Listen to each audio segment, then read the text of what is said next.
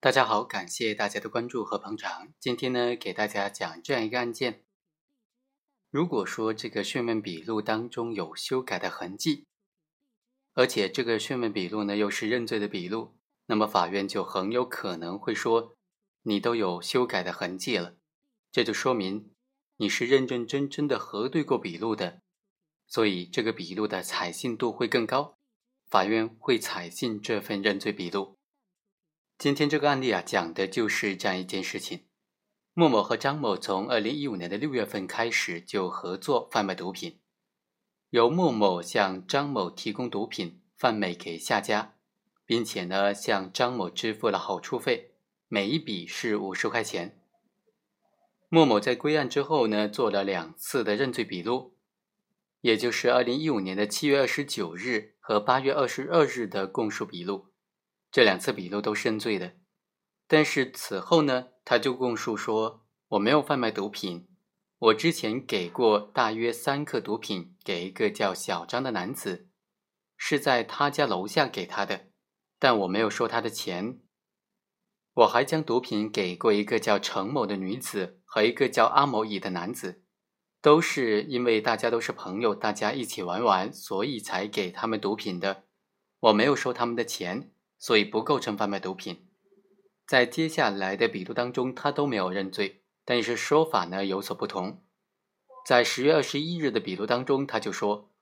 我没有贩卖毒品，我和小张在2014年的年底在酒吧认识了，我给过小张2次毒品，2次都是他自己说要吸食，我都没有收他的钱，我忘了第一次给小张的毒品的时间和地点了。第2次大约是在2015年的7月初的一个下午，小张那时候打电话给我说要我给一个毒品他玩，我们于是就约好了晚上9点钟在某某路口附近。后来呢到了地点之后，我就将毒品交给他，然后我就走了。那对于本案当中的这个莫某他既有认罪的供述又有不认罪的供述，而且呢其他的客观证据也没有达到非常确切充分的标准，法院该怎么采信他的供述呢？一审法院就认定构成贩卖毒品罪，判处了有期徒刑9年，罚金9万元。莫某就提出上诉，他说之所以会有2次认罪的笔录，是因为这2次的认罪笔录都是在警方的误导之下做出来的，和事实不相符合。他当时也没有仔细的阅读就签名确认了，而且证人张某的证言也是前后矛盾的，不足采信。他向张某提供毒品并没有收取钱财，所以不构成贩卖毒品罪，最多只是构成非法持有毒品。对于他的这点上诉理由法院经过审理就认为